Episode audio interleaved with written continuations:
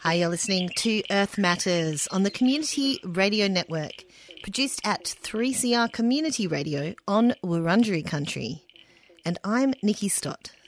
This week on Earth Matters, guest presenter Nikki Page speaks with Victor Steffensen from Firesticks Alliance and Kangaroo Island resident Lara Tilbrook about the cultural burn project taking place in the northwest of Kangaroo Island earlier this year in response to the devastation of the 2019 bushfires. I was trying to for country, but unfortunately, due to the way the legislation is, it's not possible to manage heritage land to reduce fuel loads whilst protecting biodiversity. It's a really difficult process to get appropriate permits and approvals in place for cultural burning. So, after reading Fire Country by Victor Steffensen, I thought, wow, you know, this is the way forward and I contacted Firesticks, and eventually, after a, about a year, year and a half of lots of emails and getting a team together and finding some funding with the support of Nature Conservation Society of South Australia, Firesticks, and Landcare, we were able to go to KI with traditional owners, with Victor, and with community from from the different nations that have ancestral connections to country. Now, you have said to me before that cultural burning is about Indigenous people practicing culture on country, not white people learning to burn. Now, you're a, a white person who's got some land, wants to look after it. How do you see yourself fitting into that guideline, if you like? Look, I'm just trying to find ways forward to care for country and to show respect to our First Nation people. So I see myself as a facilitator. We hosted the communities and traditional owners and Victor, and it was, you know, a wonderful, wonderful, memorable time sharing stories around the fire, connecting sharing meals and sharing our love for country. And do you think there is a growing awareness amongst the presumably mostly white landowners on Kangaroo Island about this direction for taking care of the country and the wildlife on that country? Look, I think there's a huge movement. I think South Australia is way behind. Cultural burning, from where I sit, is the key to adapting to climate change. Firesticks is doing amazing work across the whole of Australia, and it's time we got on board. There's a real urgency to heal country out northwest KI. The country's really sick and it needs people, just like we need country.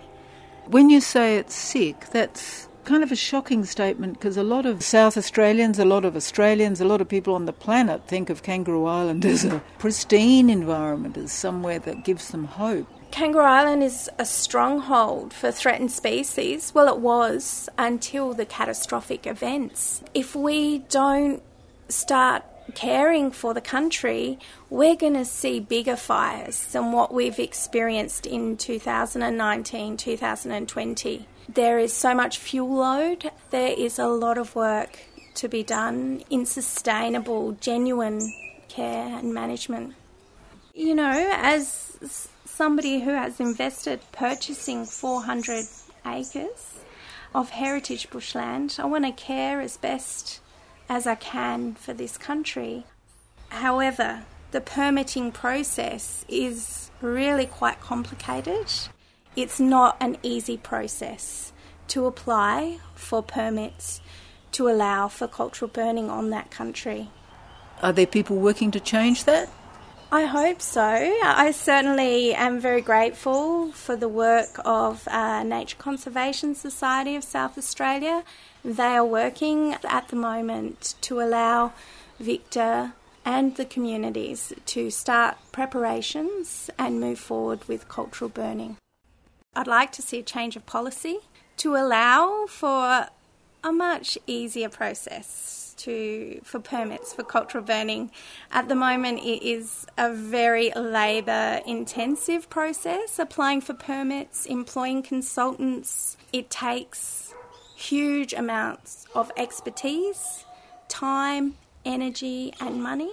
I think we really need to show respect and trust that the process of cultural burning is one that we should be supporting and, yeah, just really encouraging the movement.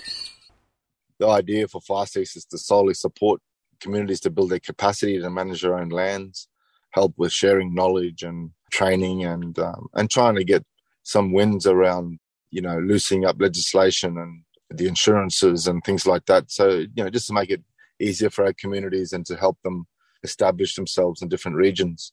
And it's also sort of a public face of the work too, isn't it? That people can go to your website and have a look and see what's going on.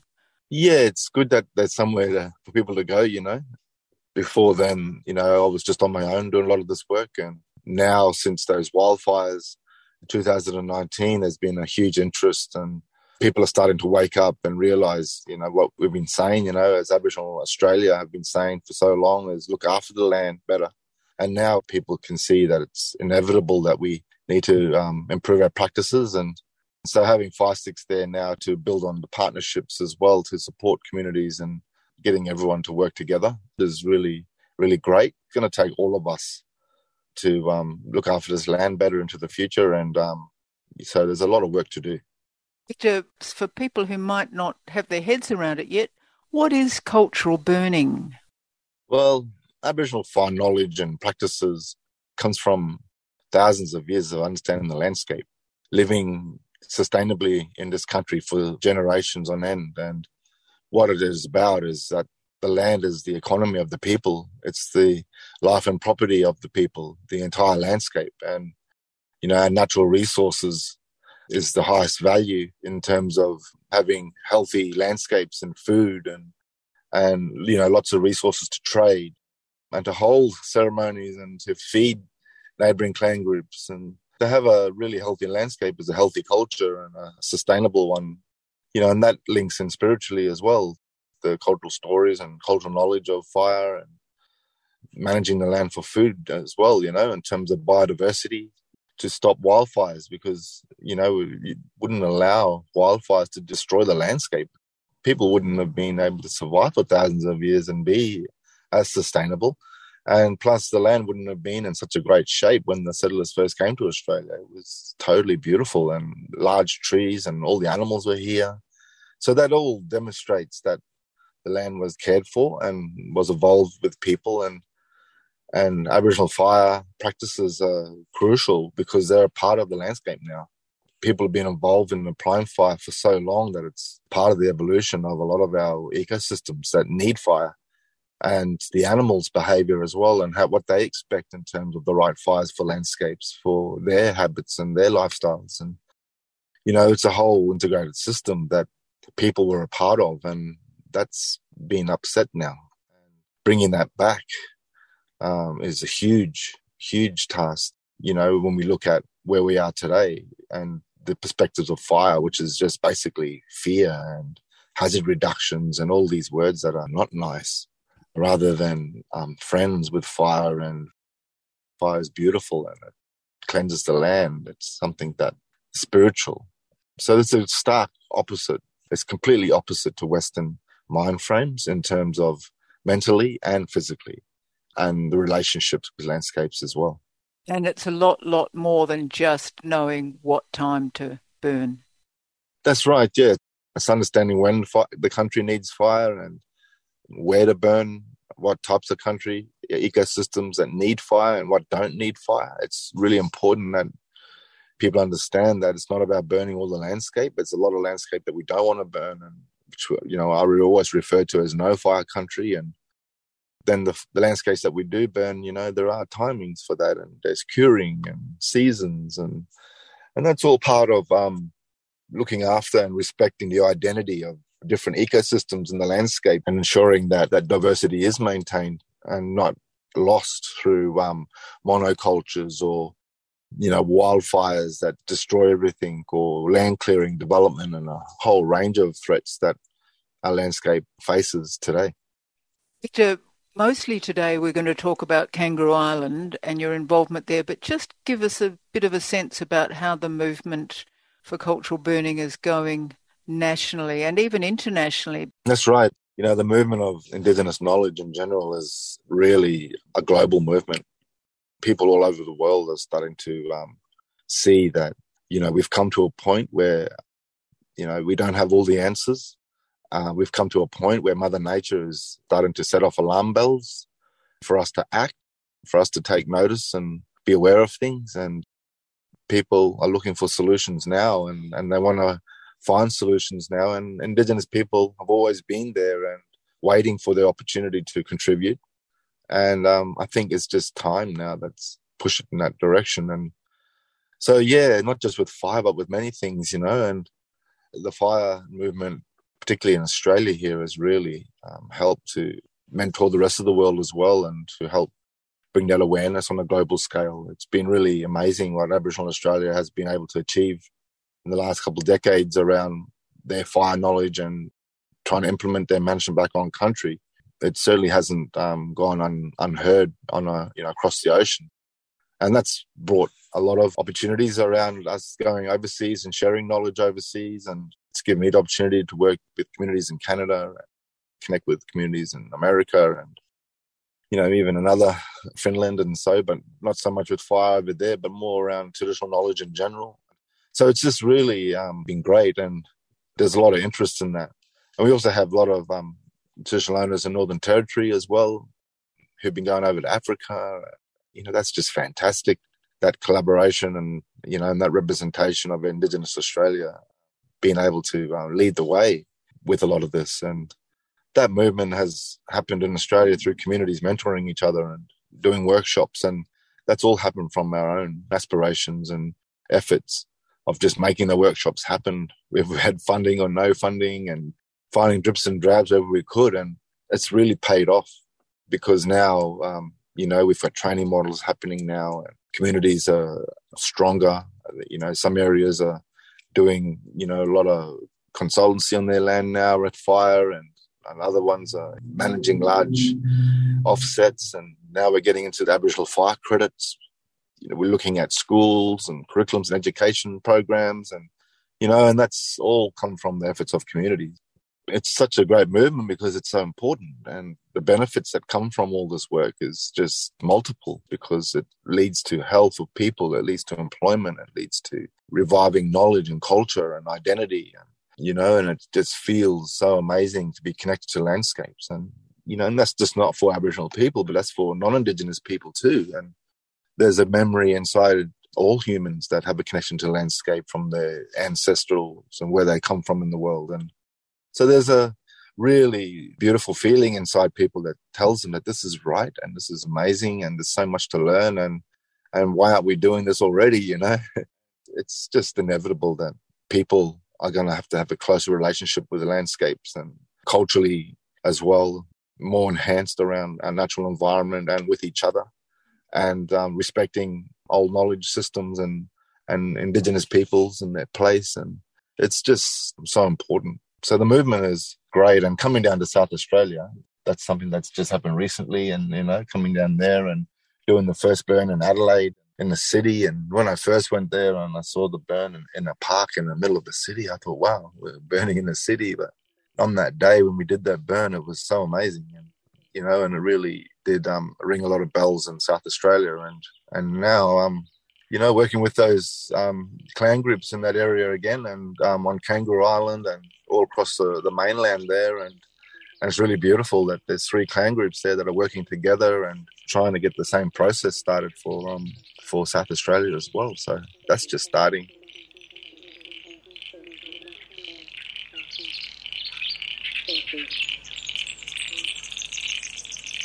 You're listening to Earth Matters on the Community Radio Network.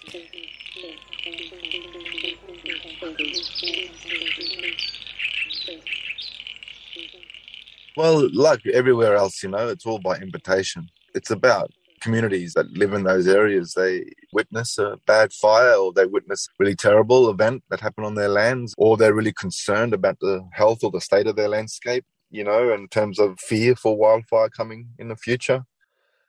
It all comes from the regions themselves and their um, the indigenous communities and also some of the non-indigenous community of Kangaroo Island that got involved and they just get in touch and say, "Hey, we think it's important that you come over and see if we can instate, you know, the work over here." And one thing leads to the next, and you know, from a little simple email from one lady named Lara there in Kangaroo Island that wanted to make it happen. And so I said to her, you know, talk to the traditional owners, and if you can get them all on board, then I'll come over and and they get to that point, and then we come over, and yeah, before you know it, now we're looking at putting the first burns on KI hopefully soon, and you know, work with the mob there and and just keep on building that blocks as we go along. And that's the same process that's happened everywhere else. It just starts off like that from the aspirations of the community.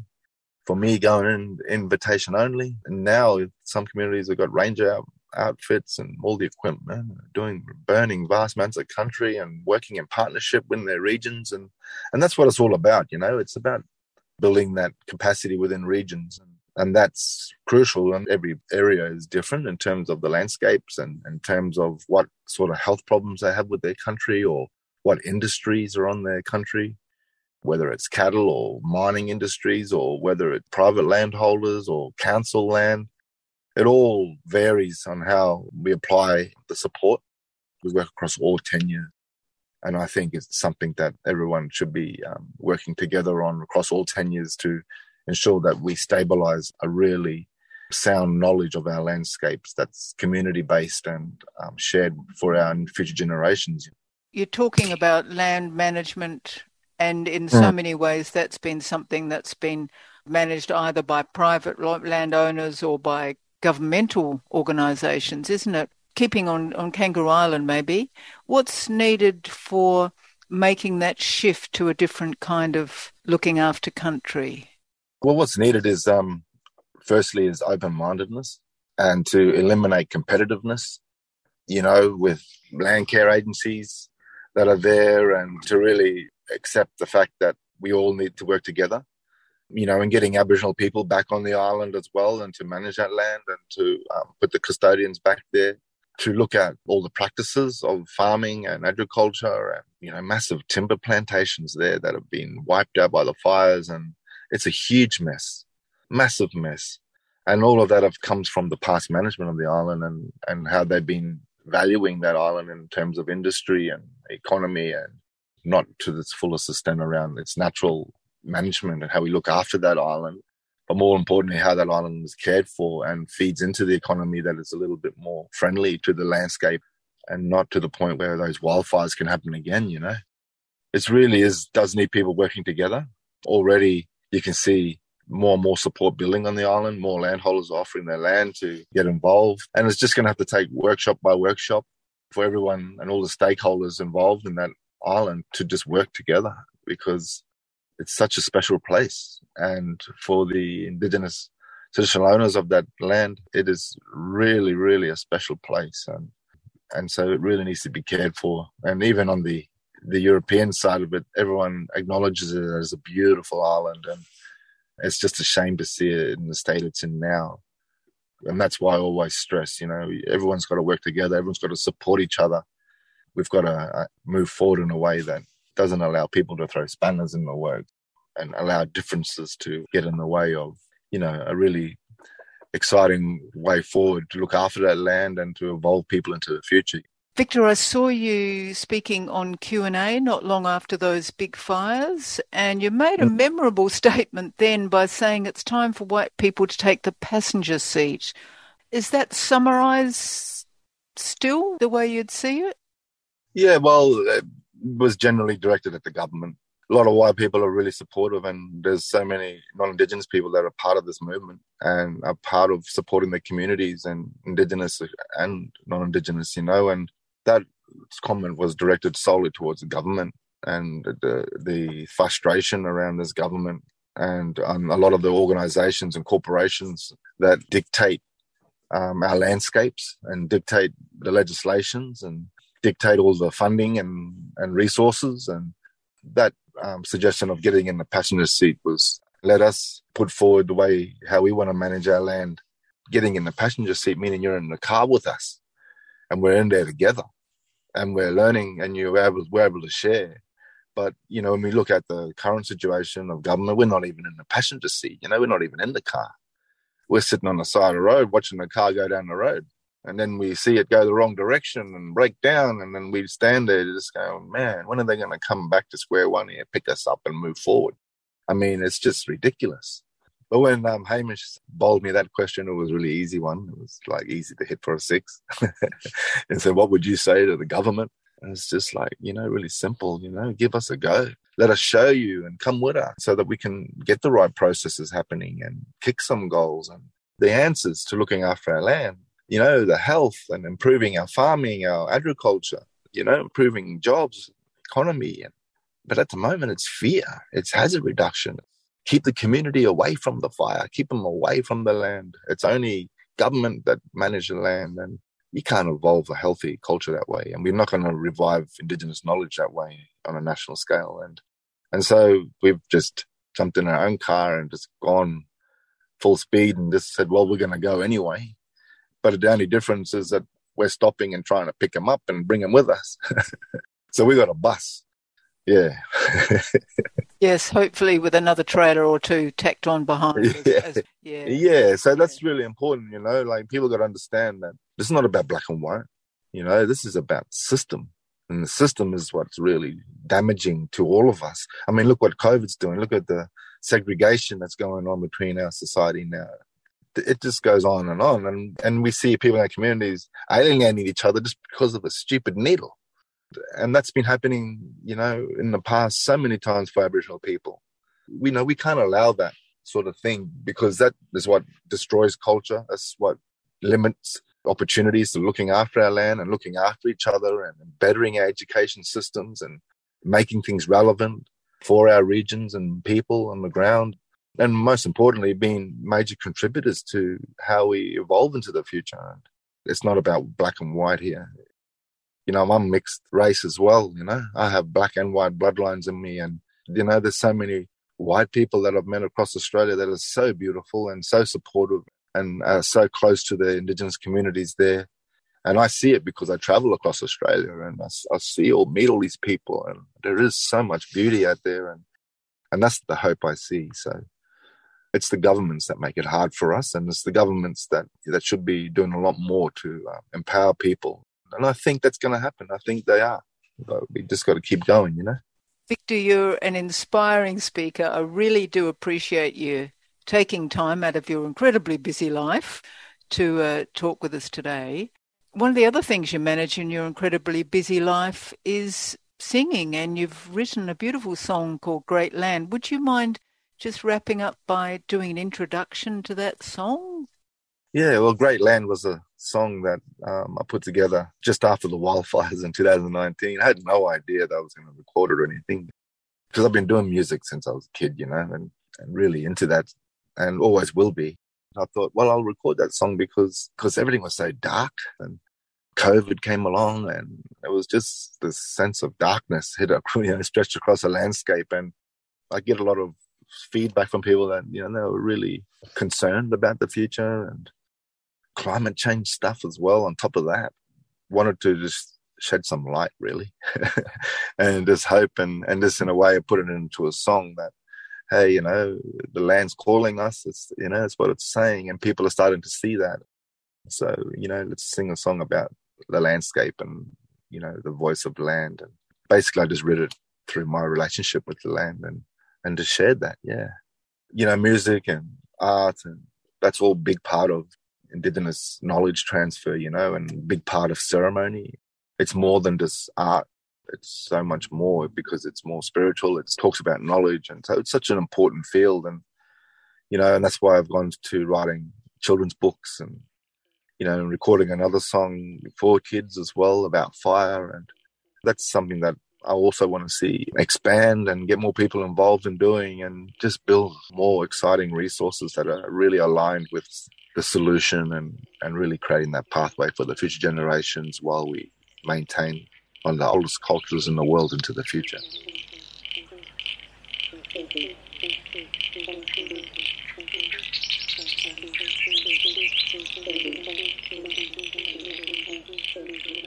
You've been listening to Earth Matters on the Community Radio Network. Today on the show, we heard from guest presenter Nikki Page, speaking with Victor Steffensen from Firesticks Alliance and Kangaroo Island resident Lara Tilbrook about the Cultural Burn Project taking place in the northwest of Kangaroo Island earlier this year in response to the devastation of the 2019 bushfires. And you can find out more about Firesticks Alliance at firesticks.org.au. You can find today's podcast and all the details and links from today's show at 3cr.org.au forward slash Earth Matters. And if you're already listening via a podcasting service, we would love you to subscribe. And why not rate us and give us a review to help spread the word? Earth Matters would like to thank the Community Broadcasting Foundation for their generous support and the Community Radio Network for all their hard work in getting this show out to you. Earth Matters is produced at 3CR Community Radio in Fitzroy, Naarm, and we can be contacted at earthmatters3cr at gmail.com. And you can also find us on your socials. So that's all for this week, but don't forget, tune in next week for more environmental justice stories. And we'll go out with a track by Victor Steffensen, Great Land. His music is available on Spotify. And while you're at it, check out his 2020 book, Fire Country.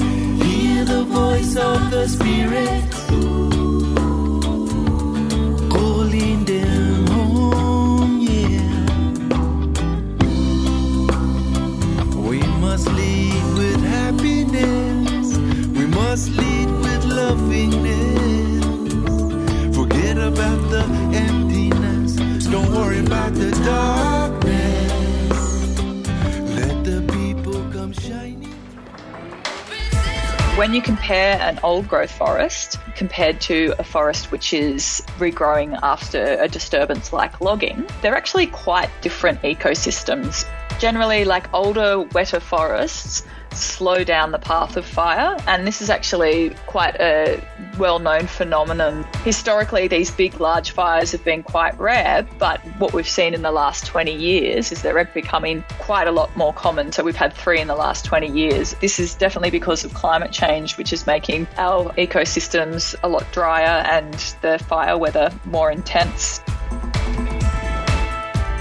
We need to keep Radical Voices on air. Subscribe now. Go to 3cr.org.au forward slash subscribe or call the station on 9419 8377.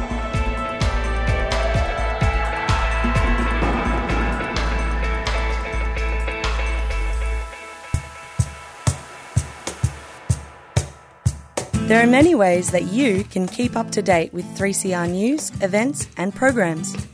The 3CR website is a great spot to catch all your shows via audio on demand or scroll through our range of podcasts. It's also where you can sign up to our monthly newsletter, buy yourself a new t shirt, or check out archival audio from past broadcasts. Of course, we're also on Facebook, Twitter, and Instagram. But don't forget our mighty AM band. Catch us anytime on 855 AM. Keep in touch. 3cr.org.au.